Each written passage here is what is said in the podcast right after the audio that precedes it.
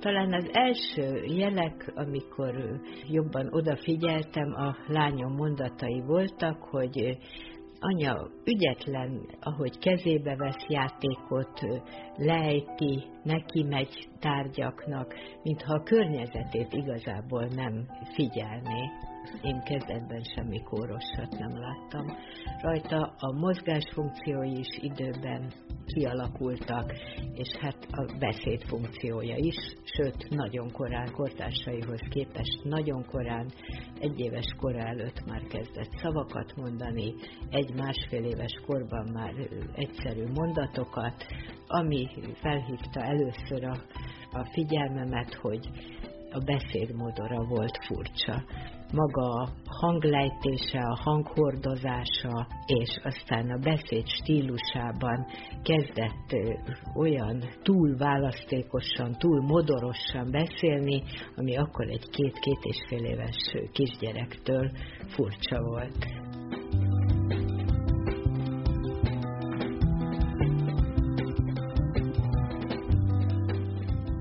Mit nevezünk Asperger-szindrómának?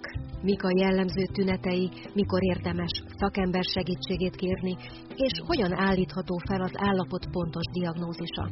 Iskolai nehézségektől a tudatosításig. Mai összeállításunkban erről a témáról hallhatnak. Jó napot kívánok! Szentírmai Ágnes vagyok. A zenei szerkesztő Elek Judit nevében is köszöntöm Önöket. A szindróma kórképét 1944-ben Hans Asperger, osztrák pszichiáter írta le először. Már akkor megfogalmazta, hogy a rendellenességre jellemző bizonyos viselkedési formák a szülőknél, főként az apák között szintén megfigyelhetők voltak. Már gyermekkorban jellemzője többek között az átlagos vagy átlagon felüli intelligencia, a megszokott rutinhoz való görcsös ragaszkodás, az ingerek feldolgozásának nehézsége. Az ezzel élők nem tudják értelmezni a testbeszédet, a gesztusokat, vagy rendszeresen rosszul értelmezik azokat. Ez számos nehézséget okoz számukra a közösségben, iskolában, de eleinte a családtagok is értetlenül állnak a gyermek szokatlan viselkedését látva. Összeállításunkban dr. Gallai Mária gyermekpszichiáterrel és egy Asperger-szindrómával diagnosztizált gyermek nagymamájával beszélgetünk. Először magyaráztuk azzal, hogy nagyon magasan kvalifikált, tanult szülei vannak, és hát az egész környezete olyan, hogy használhat ilyen szavakat, nagyon sokat tanítják a kisgyereket, de aztán sokat voltunk együtt, és akkor rájöttem, hogy ez nem így működik a közvetlen családban, hanem a gyerek maga a körülötte folyó beszélgetésekből olyan dolgokat szűr ki, ami nem jellemző egy két éves kisgyerekre. És tudta is alkalmazni egyébként a szavakat? Helyén alkalmazta mindig ezeket Igen. a felszívott, tulajdonképp környezetéből felszívott mondatokat, szavakat? Igen, nagyon, nagyon jól alkalmazta. Voltak olyan szóképzései, amik időnként nem illettek ebbe a témakörbe, de én megmondom őszintén, semmi kórosra nem gondoltunk. A következő, amit aztán, én, aztán észrevettünk, hogy nem kötik le igazán a játékok. A korának megfelelő játékok helyett, ami a autózás, legózás, vagy puzzle játékok, ehelyett is ő inkább beszélt, és jobban érdekelte őt a édesvízi és a sósvízi halak élete, mint akár ezek az egyszerű játékok, ugye? Azért egy-egy témakörben ezek a kisgyerekek olyan érdeklődők, hogy ezért hívják sokszor ilyen kis professzoroknak őket, természetesen nagyon kevésből lesz professzor. Kérdezi ilyenkor konkrétan a témára, tehát ami őt megfogja, ami, ami őt érdekli, és tényleg ennyire mélyen bele tud mélyedni, érdeklődik? Kérdez, hogy anya mesé, anya olvas róla valamit nekem? Nem csak, hogy kérdez, hanem csak arról kérdez nem enged másról társalogni, nem folyik bele a család összes témájába, hanem ő kizárólag erről akar látni, hallani, felolvasni kell neki. És akkor hát így jutottunk el ugye a betűkig, számokig, azt összefüggésbe lehetett hozni a közlekedési eszközök szeretetével, hogy utcán állandóan az autókat, villamosokat, autókat ugye Budapesti révén elég nagy tárháza van a közlekedési eszközöknek, emiatt megtanulta a betűket az autórendszámokról, számokat, nagyon korán már a háromjegyű számokat, reklámújságokból is csak a számokat nézte, és akkor kezdődött ez a közlekedési eszköz egyoldalúsága, hogy napi kívánsága volt valamilyen járműre fölülni, annak a ajtó nyitódását, csukódását nézni, a megállóhelyeket nézni, és mindent memorizált. És egy idő után még az óvodáskorra esett ez az idő, hogy rengeteg járműnek az egész útvonalát, megállóját pontosan tudta. Ezek a kisgyerekek nagyon pontosan jegyeznek meg dolgokat. Igaz, hogy szűk körül az érdeklődésük, de amilyen érdeklődésük van, abban ők nagyon-nagyon precízek.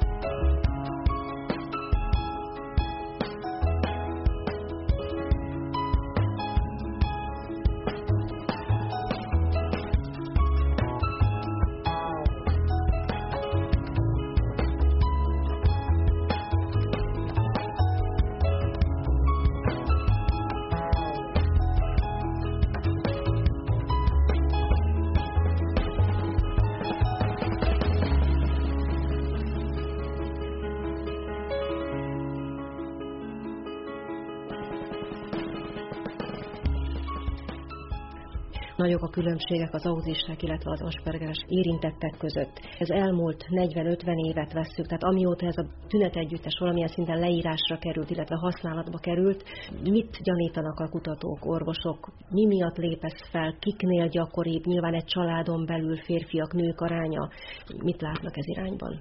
De egyértelmű, hogy a férfiak között gyakoribb, kb. három-négyszer gyakrabban fordul elő az autizmus minden válfaja fiúknál, férfiaknál, mint a nőknél döntő többségben genetikailag meghatározott. Nem tudjuk még most sem, nagyon-nagyon intenzív kutatások ellenére sem, hogy pontosan mi a genetikai háttér.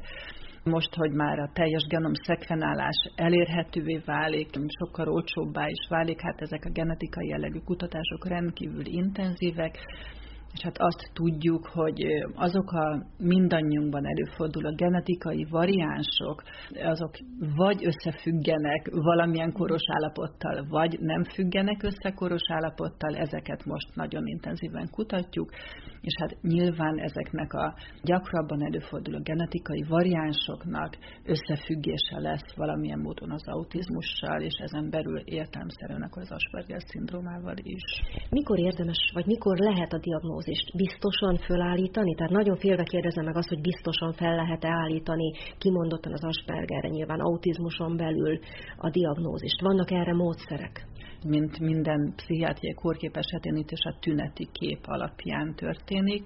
Nagyon egyértelmű, jól körülhatárolt diagnosztikai tesztrendszer áll az autizmus diagnózisára rendelkezésre, úgyhogy a diagnózis felállítása az a gyerek kortörténetén múlik, hogyan fejlődött egészen picikorától kezdve, a szociális készségekben, hogyan fejlődött a kommunikációs készségekben, milyen volt a játéka, milyen a viselkedése, vannak-e szenzoros érzékenységei, túl reakciói, vagy egyáltalán a viselkedése összességében milyen. Tehát ezeket nagyon aprólékosan végigkérdezzük a szülőtől is. Nagyon fontos, hogy információt szerezzünk a gyereket jól ismerő pedagógusról is, hogy a megszokott szociális térben hogy viselkedik, és hát eh, mi itt a klinikában aztán általában meg is szoktuk figyelni őket kortás közegben, négy-öt napra behívjuk őket egy vizsgálatra, és akkor nem csak a pedagógus jellemzése, hanem a saját benyomásunk alapján is látjuk, hogy hogy viselkedik kortársak között, hiszen a tünetek leggyakrabban a kortársak között jelentkeznek. De természetesen a pszichológiai tesztek azok azok, amik aztán alátámasztják a felmerülő gyanút, és a megfigyelésünk, az anamnézisünk és a tesztek összessége az, ami alapján a diagnózist fel tudjuk állítani. Mi a jellemző, hogy nagyjából milyen korosztály az, amikor legelőször szakemberhez fordulnak ezzel kapcsolatban? Hát a jól beszélő Asperger-szindrómás gyerekeknél általában picit később szoktak jelentkezni a szülők, mint azoknál, akiknél beszédkésés is előfordul. Tehát itt inkább, amikor már bekerül a gyerek az óvodába, és láthatóan problémája van azzal, hogy hogyan tud beilleszkedni a társai közé. Láthatóan problémája van azzal, hogy elfogadja azokat az óvodai szabályokat, amit a többi gyerek azért egy pár hét hónap után már el tud fogadni, vagy hogy elfogadja azt, hogy az óvoné mit kér tőle, milyen foglalkozásokba hogyan kapcsolódjon be. Hát ezek azok a legkezdetibb jelek, amiket közösségben szoktak jelezni és hát akkor a szülő sokszor rácsodálkozik, hogyha első gyerekről van szó, hogy hát ő eddig ezt nem is vette észre, mert otthon, két személyes helyzetben egy jól működő Asperger-szindrómás gyereknél sokszor inkább a büszkeség van, hogy hű, milyen okos, már három évesen az összes betűt ismeri, már három évesen beszámol a vörösvérsejtek működéséről, és egyéb esetleg kiemelkedő részképességei is lehetnek, de nagyon látványos nehézségeik jelentkeznek viszont a kortárs közösségben.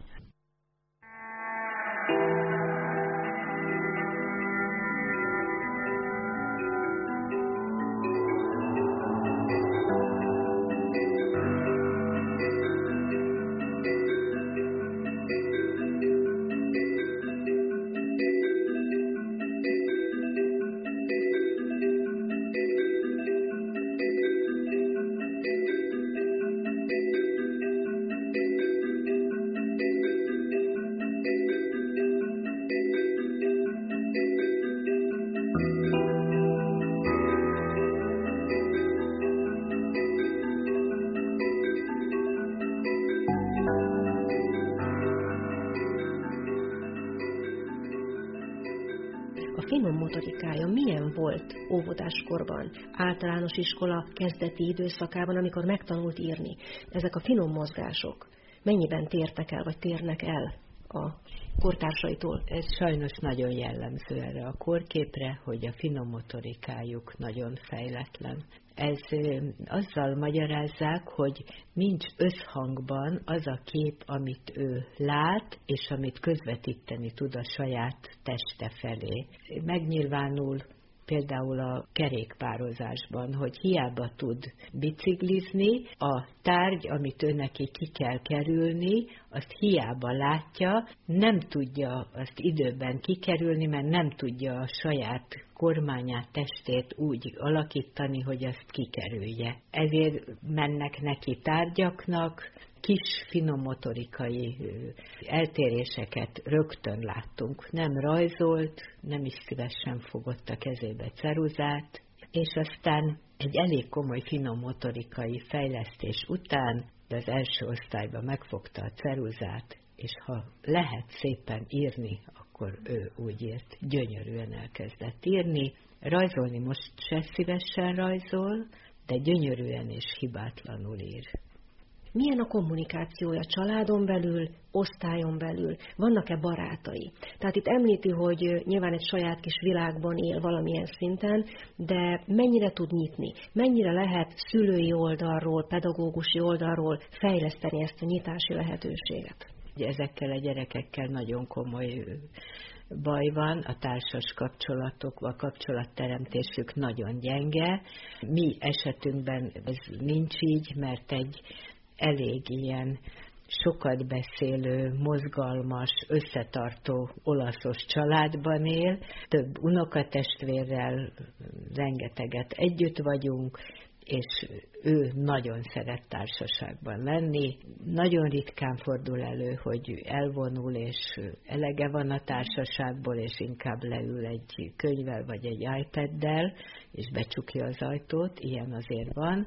Osztálytársaival is aránylag jó a kapcsolata, Hát ez azért nem megy simán, ez köszönhető két nagyon jó pedagógusnak, akik figyelik őt, és van lehetőség erre, természetesen nem államilag támogatott formában, hogy a délutáni napközis órákban, amikor azért mégis gond volt ezekkel a társas együttlétekkel, akkor van egy úgynevezett segítője egy olyan fiú, aki megpróbálja a többieket bevonva számára is olyan játékokat vagy elfoglaltságot teremteni, amikor mégis úgy néz ki, hogy együttműködik. Korai fejlesztéssel azért elérik, hogy főleg az Asperger szindrómások most már egy úgynevezett integrált normális iskolába járnak, valami segítségre szorulnak, tehát őket nagyon, többieket is, de őket főleg meg kell tanítani, hogy órán nem szólunk nem mindig nekünk van igazunk, volt ilyen probléma, hogy ha kérdezett a tanítónéni valamit, jelentkezés nélkül szólt. Ha jelentkezett és nem őt hívták fel, akkor reklamált, hogy ő tudja, de a tanítónéni elmagyarázta, hogy a másik 15 is tudja, és ha mindenki 15 egyszerre beszélne, akkor mi lenne itt. Volt, amikor kicsit indokolatlanul kikérezkedett óra alatt, de most harmadik osztályos, és mondhatom, hogy gyönyörű bizonyítványt hozott, és a viselkedésében a tanítónők szinte alig találnak kivetni valót, megtanulta. Tehát ami nem jött nála ösztönösen, azt megtanulta.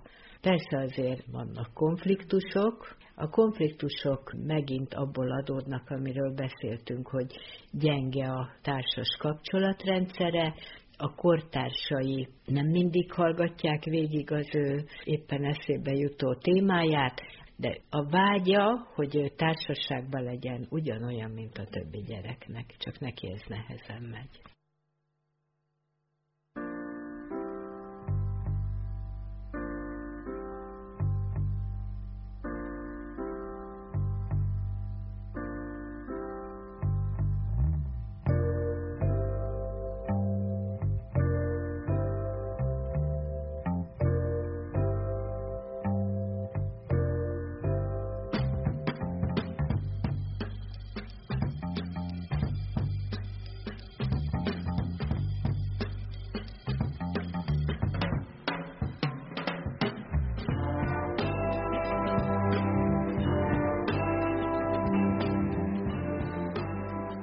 Hogyan lehet ezeket a gyermekeket fejleszteni?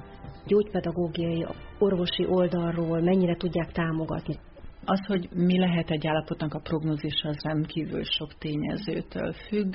Általában az autizmusban azt szoktuk mondani, hogy ha 5 éves korig megtanul beszélni, ez az Asperger szindrómában magától értetődő, hiszen ott nincs beszédkésés, és jó az intellektus, az egy jobb prognózist jelent de az autizmus súlyossága az független lehet az intellektustól. Tehát, hogyha valaki kiemelkedő képességű, és akár 140-es az iq attól még az autizmusa lehet nagyon súlyos. Tehát, hogy milyen módon, hogyan fog tudni ő beilleszkedni a társadalomba, és hogyan fog tudni helytállni, ez e, nyilván nagyon sok tényezőtől függ ha ehhez még ráadásul az autizmus egyéb részein még értelmi fogyatékosság is társul, hát nyilván akkor azért a prognózis az értelmszerűen még nehezebb.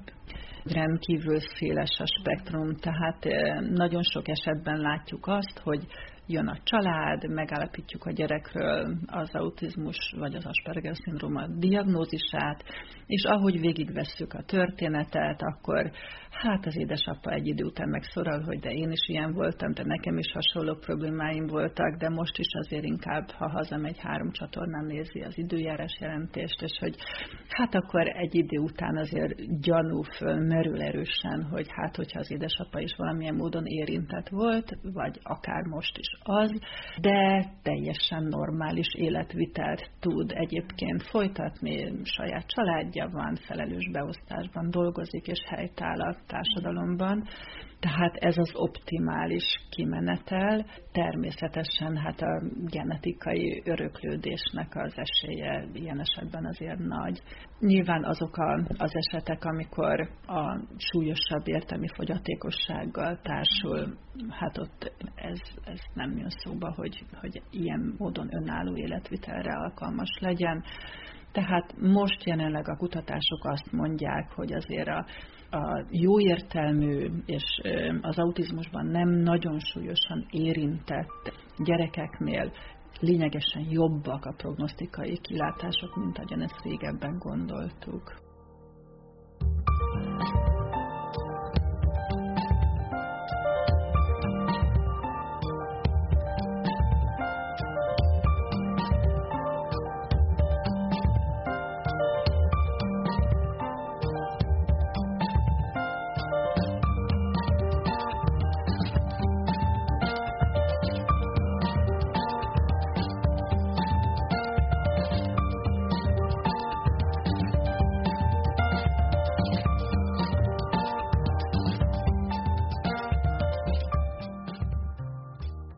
Vajon tudatosul benne, hogy van egy ilyen jellegű érzékenysége? Fölmérje, tud-e összehasonlítani önmagát, összehasonlítja a társaival, és látja-e a különbséget vajon? Jeleze ilyet?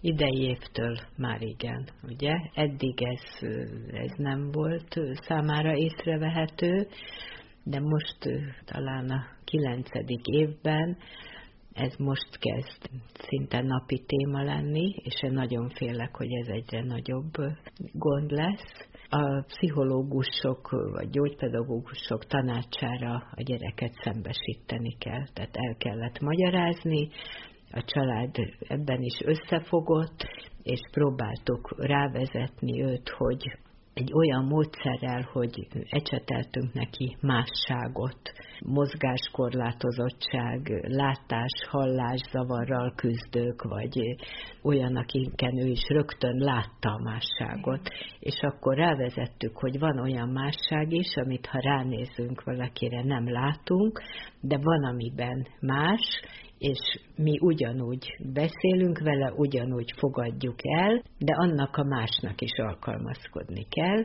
és akkor beszéltünk az autizmusról, ráadásul az ő édesanyja szervezi minden évben, április másodikán van az autizmus világnapja, ez világszerte van, és részt vesz ebben a szervezésben, akkor a kék szín az autizmus színe, akkor amire engedélyt adnak, hogy a hidak vagy a parlament az kék színben megvilágítják, és akkor van egy ilyen kék színű lufi engedés, és ezt mind végigcsinálta, anélkül, hogy kiskorában rákérdezett volna, hogy mi ez.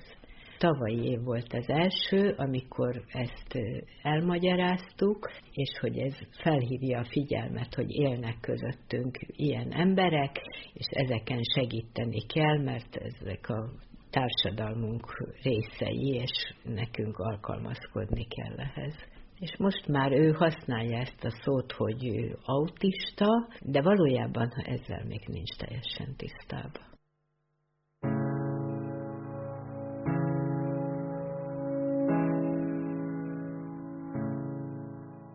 Mai összeállításunkban az autizmus spektrumzavar kategóriájába tartozó Asperger szindrómáról dr. Gallai Mária gyermekpszichiátert és egy ezzel a szindrómával diagnosztizált gyermek nagymamáját kérdeztem. Köszönöm a figyelmüket a zenei szerkesztő Elek Judit nevében is. További kellemes rádiózást kíván a szerkesztő Szentírmai Ágnes.